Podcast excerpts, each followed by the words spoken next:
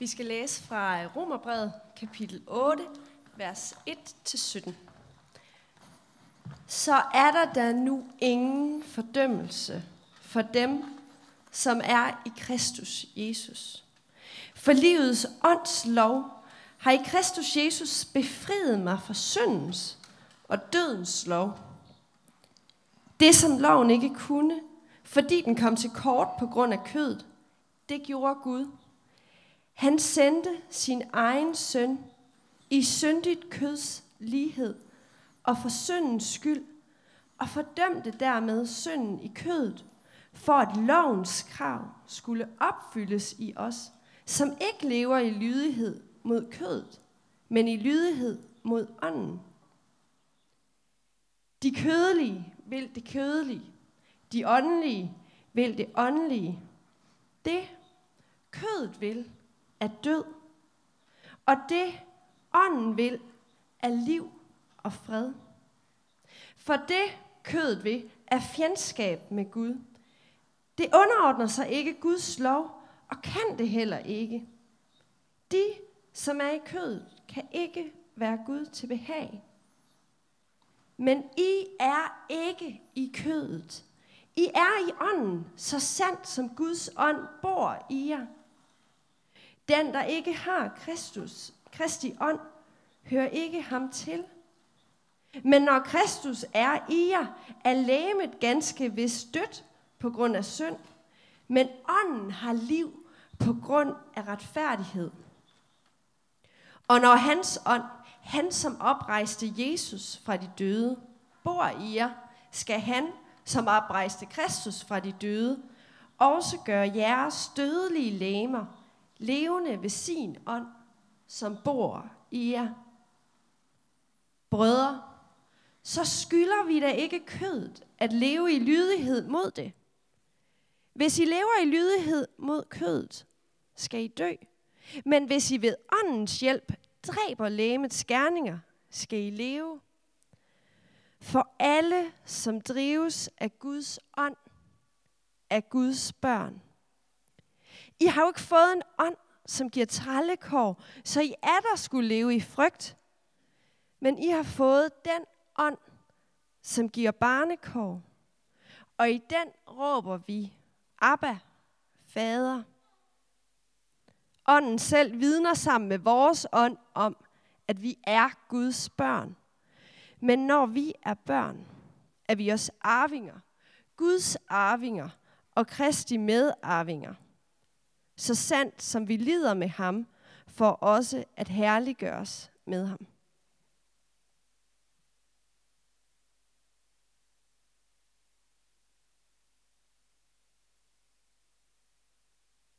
Så fik vi lige verdens længste prædiketekst. tak for det. Godt klaret.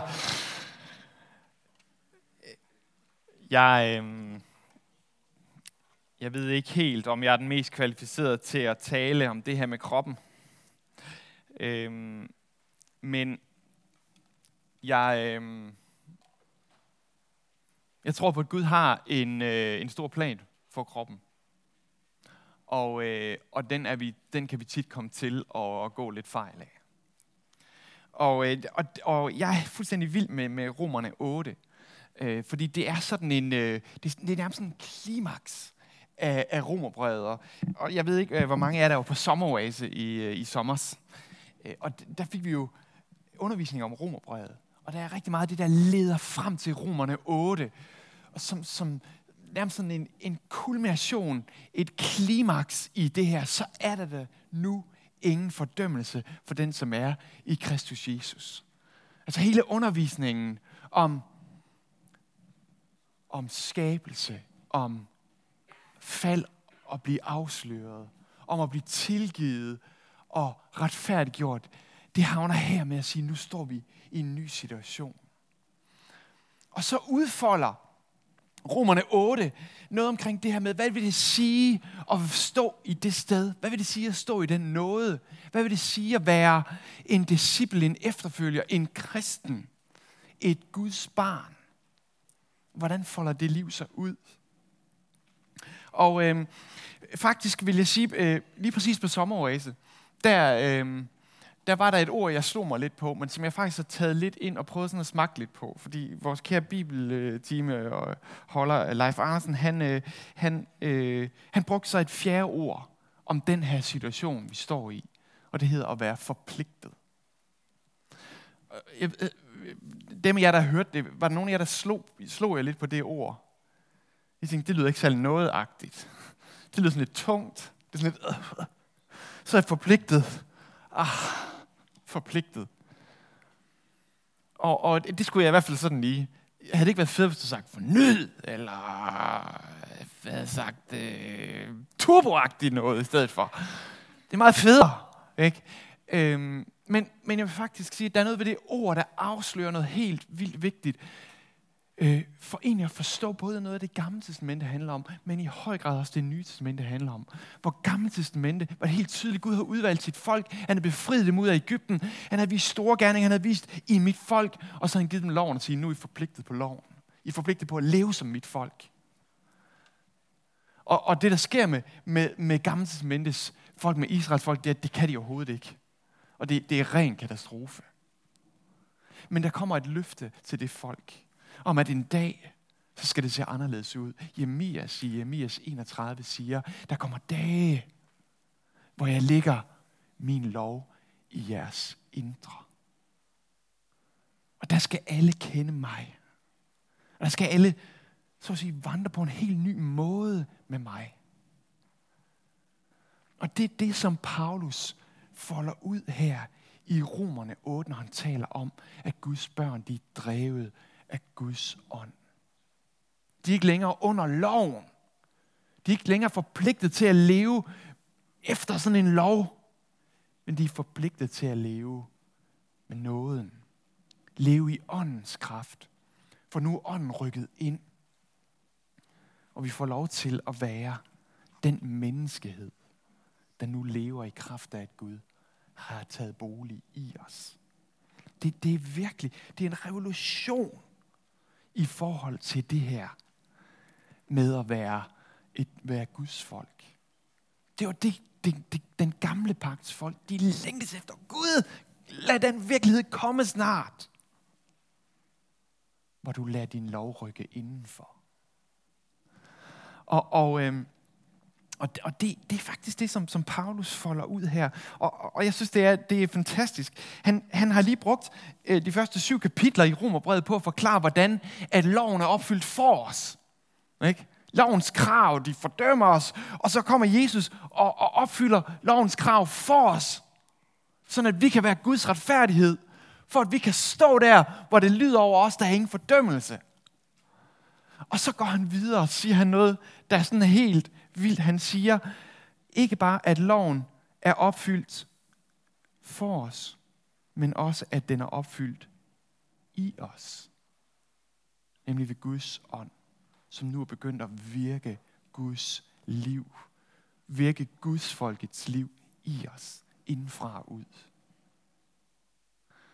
Og det her, det handler også om kroppen i høj grad. Der er sådan en spænding i teksten om noget med kødets gerninger, lægens gerninger og ånden og kødet som i modsætning til hinanden. Og så alligevel, at Gud vil oprejse lægemet. Og, og, og Paulus balancerer virkelig nogle, nogle principper her, fordi i, i, øh, i, i, i samtiden, der var der sådan en forståelse af, at, at uh, rigtig, hos rigtig mange, og det var, det var blandt andet, fordi man havde genopdaget Platon. Det med jer, som jeg har en lille smule øh, kendskab til, til filosofi og sådan noget. Man har genopdaget Platon, så var der sådan noget med idéernes verden og øh, oxidener, hvad hed det nu? Altså, altså, fænomenernes verden, et eller andet. Ja. Sådan noget, ikke også? Men i hvert fald sådan noget med, at der var en adskillelse mellem det åndelige og det materielle. Og det åndelige, eller idéerne, var det, var det egentlige. Ikke? Og det materielle, det var sådan lidt en afskygning af det, som Platon har sådan en, en berømt hulelignelse om mennesker, der er fanget inde i sådan en mørk hule, hvor de så kan se skyggerne af det egentlige. Ikke? Og det var sådan et, et billede, man havde af, af livet. Ikke også? Og, og Paulus prøver at forklare, men det er sådan set rigtigt nok, at der er noget med det her læme, som er faldet ud af det egentlige. Men det betyder ikke, at læme skal kasseres. Kroppen skal kasseres. Det var altså hans, hans Paulus samtid. De kasserede kroppen i to forskellige retninger. De sagde, om det handler om ånden, det handler om oplysning, det handler om forståelse. Og derfor så er det lige meget, hvad jeg gør med min krop. Derfor kan jeg gøre hvad som helst. Det er fuldstændig lige meget. Det handler om, at det her grimme fængsel, det skal bare bruges til, at min ånd kan få nydelse. Hedonisme hedder det så. Og faktisk er der rigtig mange i vores tid, der lever sådan. Hedonisme. Det er lige meget, hvad jeg gør med min krop. For den er bare, den er ikke rigtig noget værd. Og så var det det modsatte. Det var dem, der, der, der levede sådan en streng askese. Der holdt kroppen i sådan et jerngreb, hvor den skulle styres. Den lede krop, for den var ond, indtil jeg kunne slippe ud af den. Og så kommer de kristne og siger, der er ingen af de to, der er den vej. Der er, der er Guds. For Gud har skabt kroppen med formål, med værdi. Han elsker den. Og ved I hvad? Han skal oprejse den. Og derfor, når, når, når Johannes evangeliet begynder med at sige, ordet blev kød og tog bolig blandt os, så var det for folk, der kendte de her begreber, der var det helt whack. Ikke? For ordet, idéerne, det egentlige, blev det lige pludselig kød. Hvad? Det er jo en måde at sammenblande de her ting på. Det er jo en måde at gøre ordet grimt og beskidt og forkert på, ved at gøre det til noget læmeligt, noget materielt. Men sådan er det ikke i Guds verden. Og målet er heller ikke at slippe ud af kødet.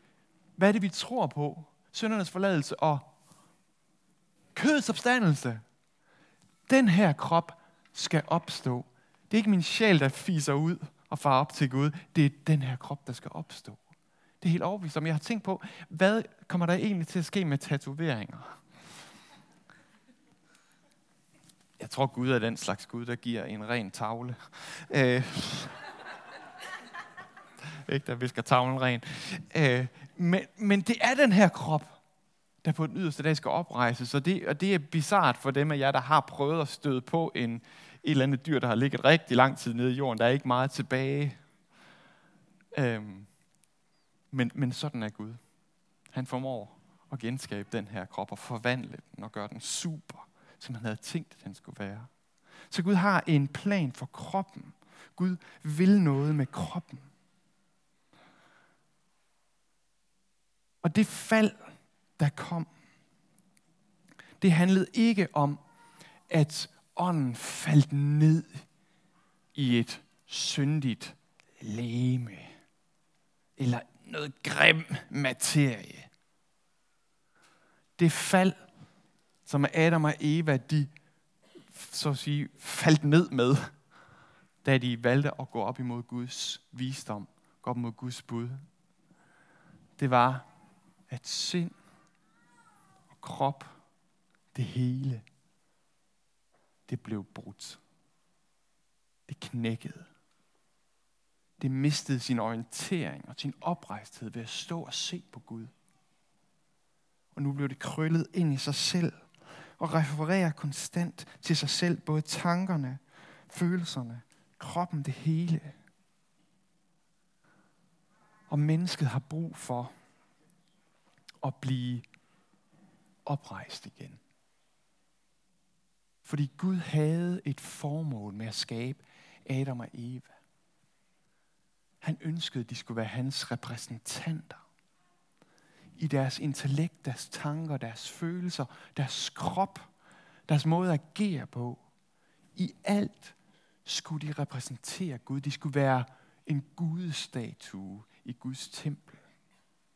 De skulle være et Guds billede, for at hele skabningen kunne se, hvad Guds mening med skabelsen var. De skulle ordne, de skulle reagere over hele skabningen. Og derfor er det faktisk interessant, når vi lidt senere i Romerne 8 læser om, at hele skabningen, I må tage hjem og læse hele Romerne 8, det er et fantastisk kapitel. Der står, at hele skabningen længes efter, at Guds børn skal åbenbares. Ikke? Det er lige præcis det, det handler om. Skabningen længes efter, at Gud igen rejser mennesket op til at være den repræsentant for hans eget gode rige, for hans eget gode herredømme, som den her skabning har brug for. Det er det, Gud har tænkt sig. Og der spiller kroppen en rolle.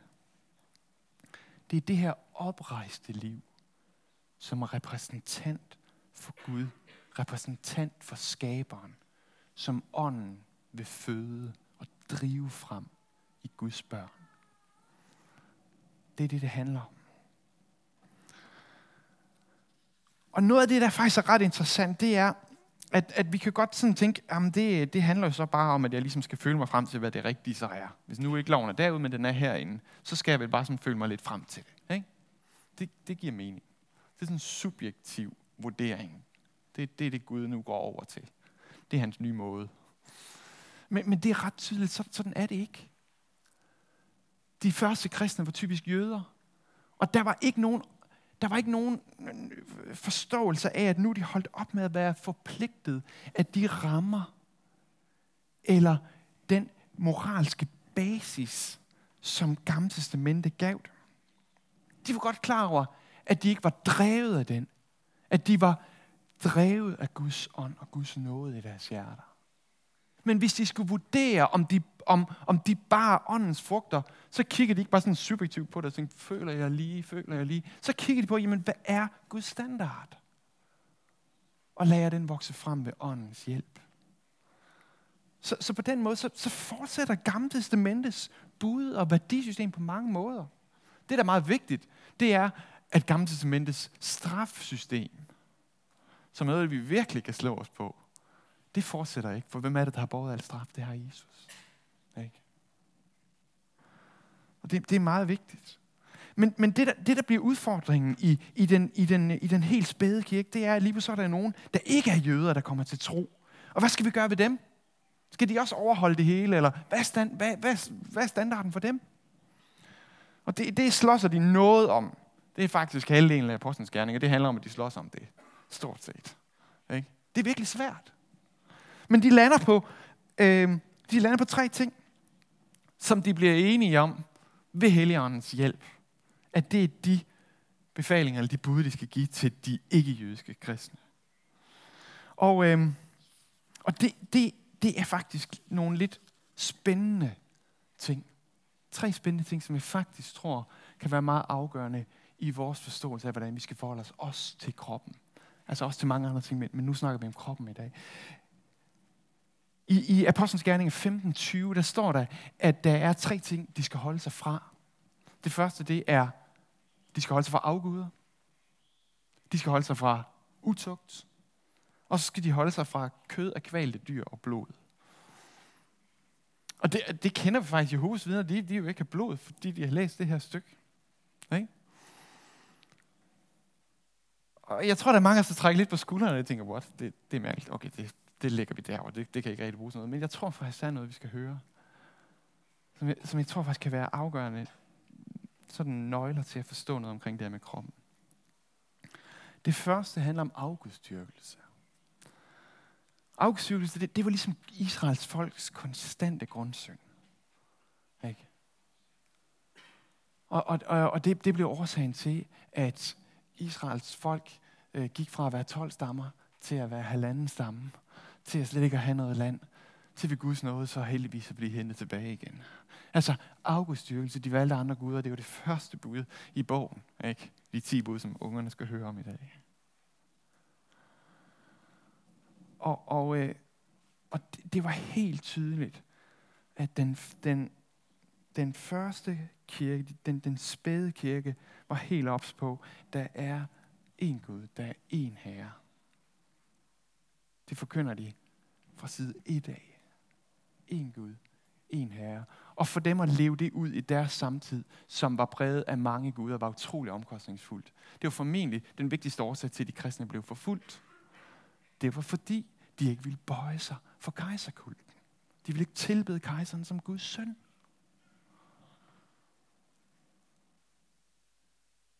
Men, men i vores tid, hvad så? Og, og hvad med kroppen? Er, har det noget med det her at gøre? Jeg tænker faktisk, der er mange afguder i vores tid. Jeg tror, de ser anderledes ud end sådan nogle er i templer. Men jeg tror faktisk, at en af de største afguder i vores tid, det er faktisk kroppen. Må jeg være helt ærlig at sige det. Vi dyrker kroppen. Vores egen. Vi dyrker andres kroppe. Vi er så optaget af, at kroppen skal have opmærksomhed, have... Altså, det er nærmest tilbedelse, vi tilbyder vores egen og andres krop. Vi nægter ikke kroppen noget som helst. Det gør vi simpelthen ikke. For den skal tilbedes. Og hvad, hvad siger Paulus til en afsindig kropsfixeret verden? Jeg tror, han siger, at din krop er et tempel, den er ikke en Gud. Din krop er et tempel, den er ikke en Gud. Den er et sted, hvor Gud ønsker at bo. Den har en helt særlig værdighed. Den har et helt særligt formål. Den er skabt for, at den kan være noget helt særligt i Guds plan, men den er ikke Gud. Og du må gerne passe og pleje din krop, men du må ikke gøre den til Gud. Du må passe på den, fordi den har et formål. Den skal blive det sted, hvor mennesker kan møde Gud.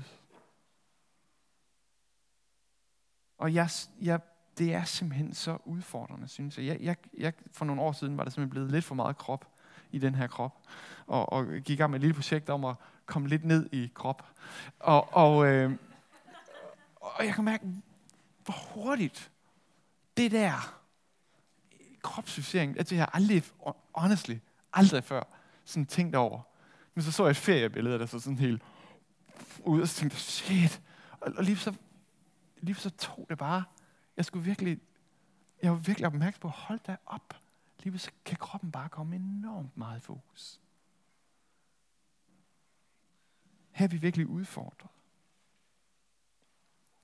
Nogle af os skal måske simpelthen have nogle spejle ned fra væggen. Smide vægten væk. Og nogle af os skal bare bruge mindre tid på at finde ud af, om jeg er den smukkeste eller den stærkeste i rummet. Det andet, de går, de får som bud, de her ikke-jøder, det er, at de skal holde sig for utugt. Og det forklares ikke rigtig nærmere.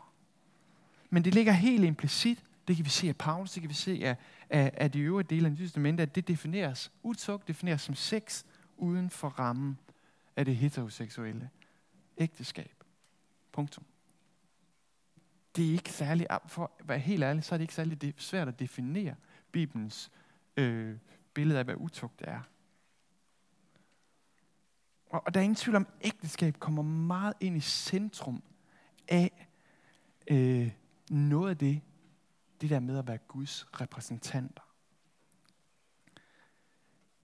Vi læser i 1. Mosebog kapitel 1. Nej, det passer ikke. 3.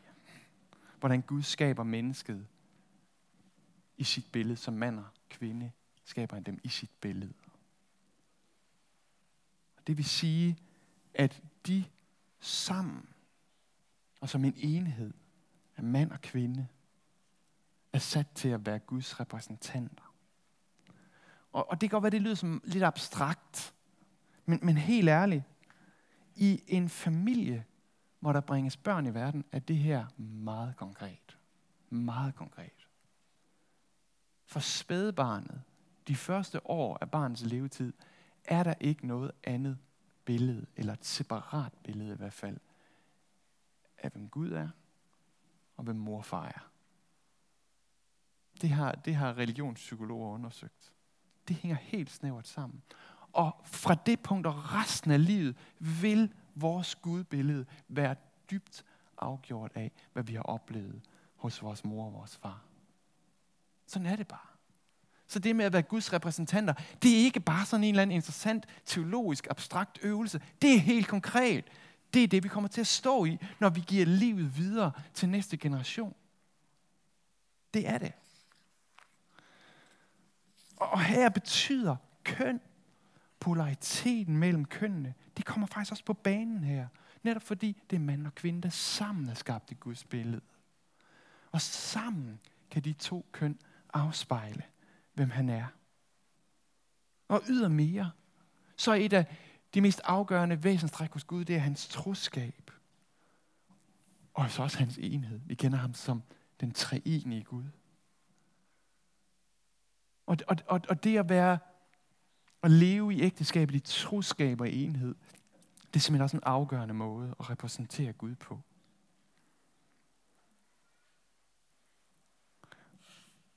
Utugt ødelægger relationer. De ødelægger liv. Og de ødelægger simpelthen også evnen til at repræsentere Gud. Og ved hvad? Troskab til din ægtefælle, det er ikke bare noget, du er kaldet til at udvise i ægteskabet. Det er du faktisk også kaldet til at udvise før. Ved at gemme dig til den ene, du skal leve livet med. Det er Kristuslivet. Det er jeg helt overbevist om. Jeg er helt overbevist om, at hans måde at hengive sig til sin elskede, til menigheden, til os på, det er netop sådan. Jeg er tro. Jeg er tro til døden.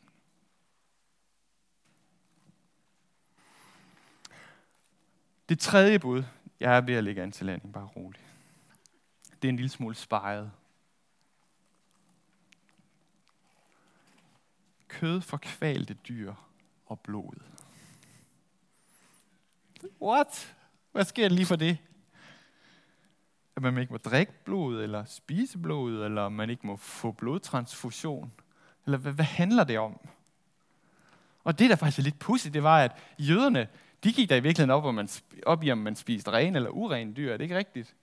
Altså, man må godt spise en ged, men man må ikke spise en krokodil. Ikke? Eller en gris. Uh. Det, det er slet ikke et bud, der gives videre.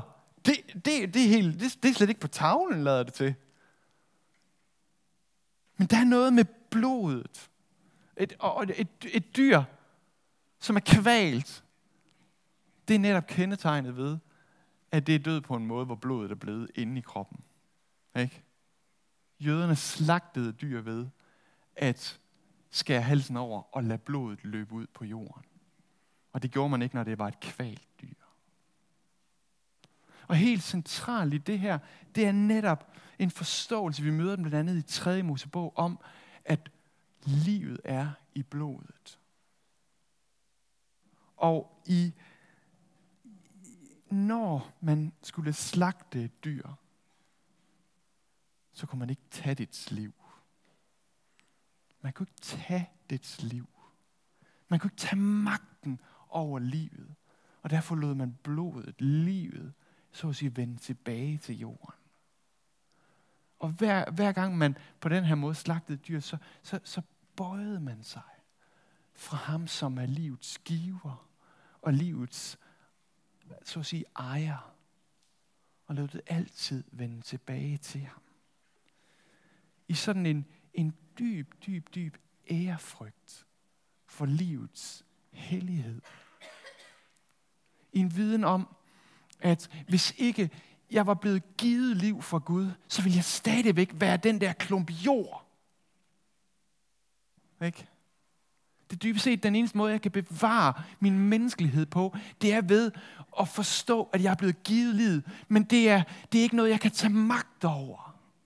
Det er noget, jeg bare må tage imod og bøje mig dybt for. Bøje mig dybt for livets giver. Og kirken fastholdt ikke det her symbol med blodet, fordi det gav formentlig ikke nogen mening i de forskellige kontekster, det kom frem til. Det var bare mærkeligt. Ikke? Så, så Paulus gengiver aldrig det der med blodet, selvom det er ham, der har fået at vide, at han skal sørge for at gøre det. Men det, der er helt tydeligt, det er den dybe respekt for livet. Den besidder de kristne. Og derfor, i samtidens romerige, hvor, hvor det var almindelig praksis for eksempel at sætte små spædbørn ud på, på gaden, nyfødte, når, når man ikke havde mulighed for at opfostre dem, eller de var syge, eller hvad, hvad det nu var, så gik de kristne rundt og tog dem til sig.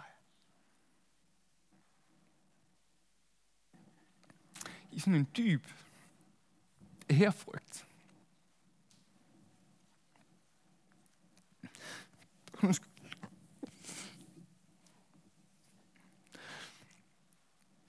Sådan kan man ikke gøre med livet. Sådan kan man ikke gøre med livet. Gud har blæst sin ånde i det her barn.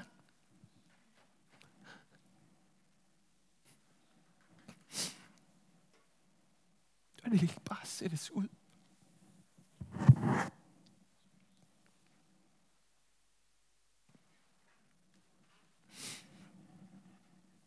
Jeg tror, den her dybe respekt for livet, den her bøjen sig for livets giver, det, det, det er virkelig også et issue i vores tid. Det må også spille ind på, hvordan vi tænker om vores krop, hvad vi gør med vores krop. Hvor langt lader vi videnskaben gå i forsøget på at opnå det smertefulde, nej, det smertefri lange liv? Overtræder vi grænserne? Tager vi magt over livet på en måde, som gør os til Gud, som overhovedet ikke er godt for os? Hvor langt vil vi gå for at lave om på de givende vilkår, vi har fået givet i vores krop, i vores sind? Hvis det handler om, at vi føler, at brysterne er for små, eller kønnet er forkert, eller livet er for smertefuldt til at leve.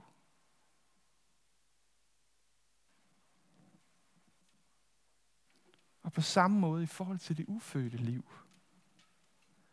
tager vi magten over livet, hvis fosteret er sygt eller uønsket. Eller bøjer vi os dybt for ham, som giver livet, og tager imod det. Og jeg ved godt, at der er mange smertefulde historier og skæbner, som gemmer sig under de her overskrifter. Og jeg ved godt, det er let for mig på sin vis at stå her og snakke. Men jeg vil sige i bunden af mit hjerte, at jeg er overbevist om, at det her det er den eneste måde, hvorpå jeg kan bevare min menneskelighed på.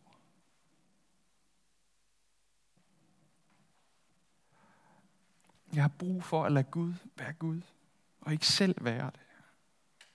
Jeg har brug for at finde på plads som hans skabning, som hans repræsentant, som hans tempel, som en bærer og vogter omkring det liv, han har givet. Og her møder vi bare rigtig mange udfordringer. Og derfor så er vi nødt til at leve som det folk, der er blevet mødt af tilgivelsen, der er blevet mødt af det her, der er ingen fordømmelse. Vi er nødt til at leve nådefulde liv. Vi er nødt til at have dyb medfølelse, fordi vi ved selv, hvordan vi i vores sind og vores krop er brudt. Og vi lever i en verden, der på alle måder er brudt. Og i den verden, der er vi fredens, forsoningens, nådens, lægedommens folk. Vi er tilgivelsens folk. Vi er ikke selvretfærdige hyggelige. Og i den verden, der lever vi i spændingen mellem, at Guds rige allerede er kommet. At Guds ånd er i vores hjerter. Han virker det nye liv. Og det endnu ikke er fuldt ud trådt igennem. Og derfor må vi rumme, være ærlige, leve sandt og autentisk, og leve uden frygt for hvad det er for nogle følelser, der skulle dukke op i vores hoveder og vores kroppe. Gud, han kan rumme det. Og vi skal lære at rumme os selv og hinanden. Men så har vi også brug for at leve i tro på, at Guds rige er nær. At Guds ånd har taget bolig i os. Og at han virker. Og i lyset af det, er der bare også valg, der skal tages. Ting, der skal gøres. Og lad os bede om Guds nåde over os.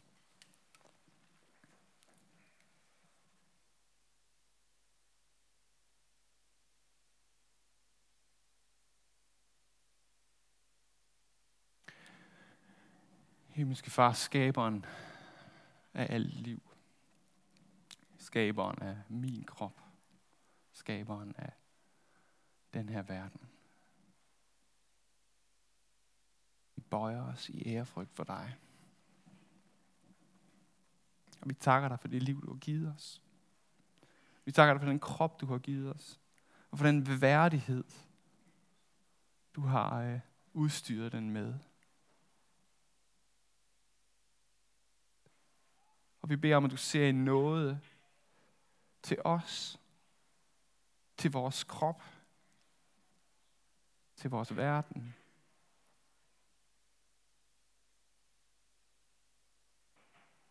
Vi beder, lad dit rige komme til den her verden, der er så optaget af at dyrke kroppen, men der samtidig er så fuld af smerte i forhold til kroppen. Lad os være nådens folk. Og lad os være repræsentanter for dig og for det nye liv, du skaber. Amen.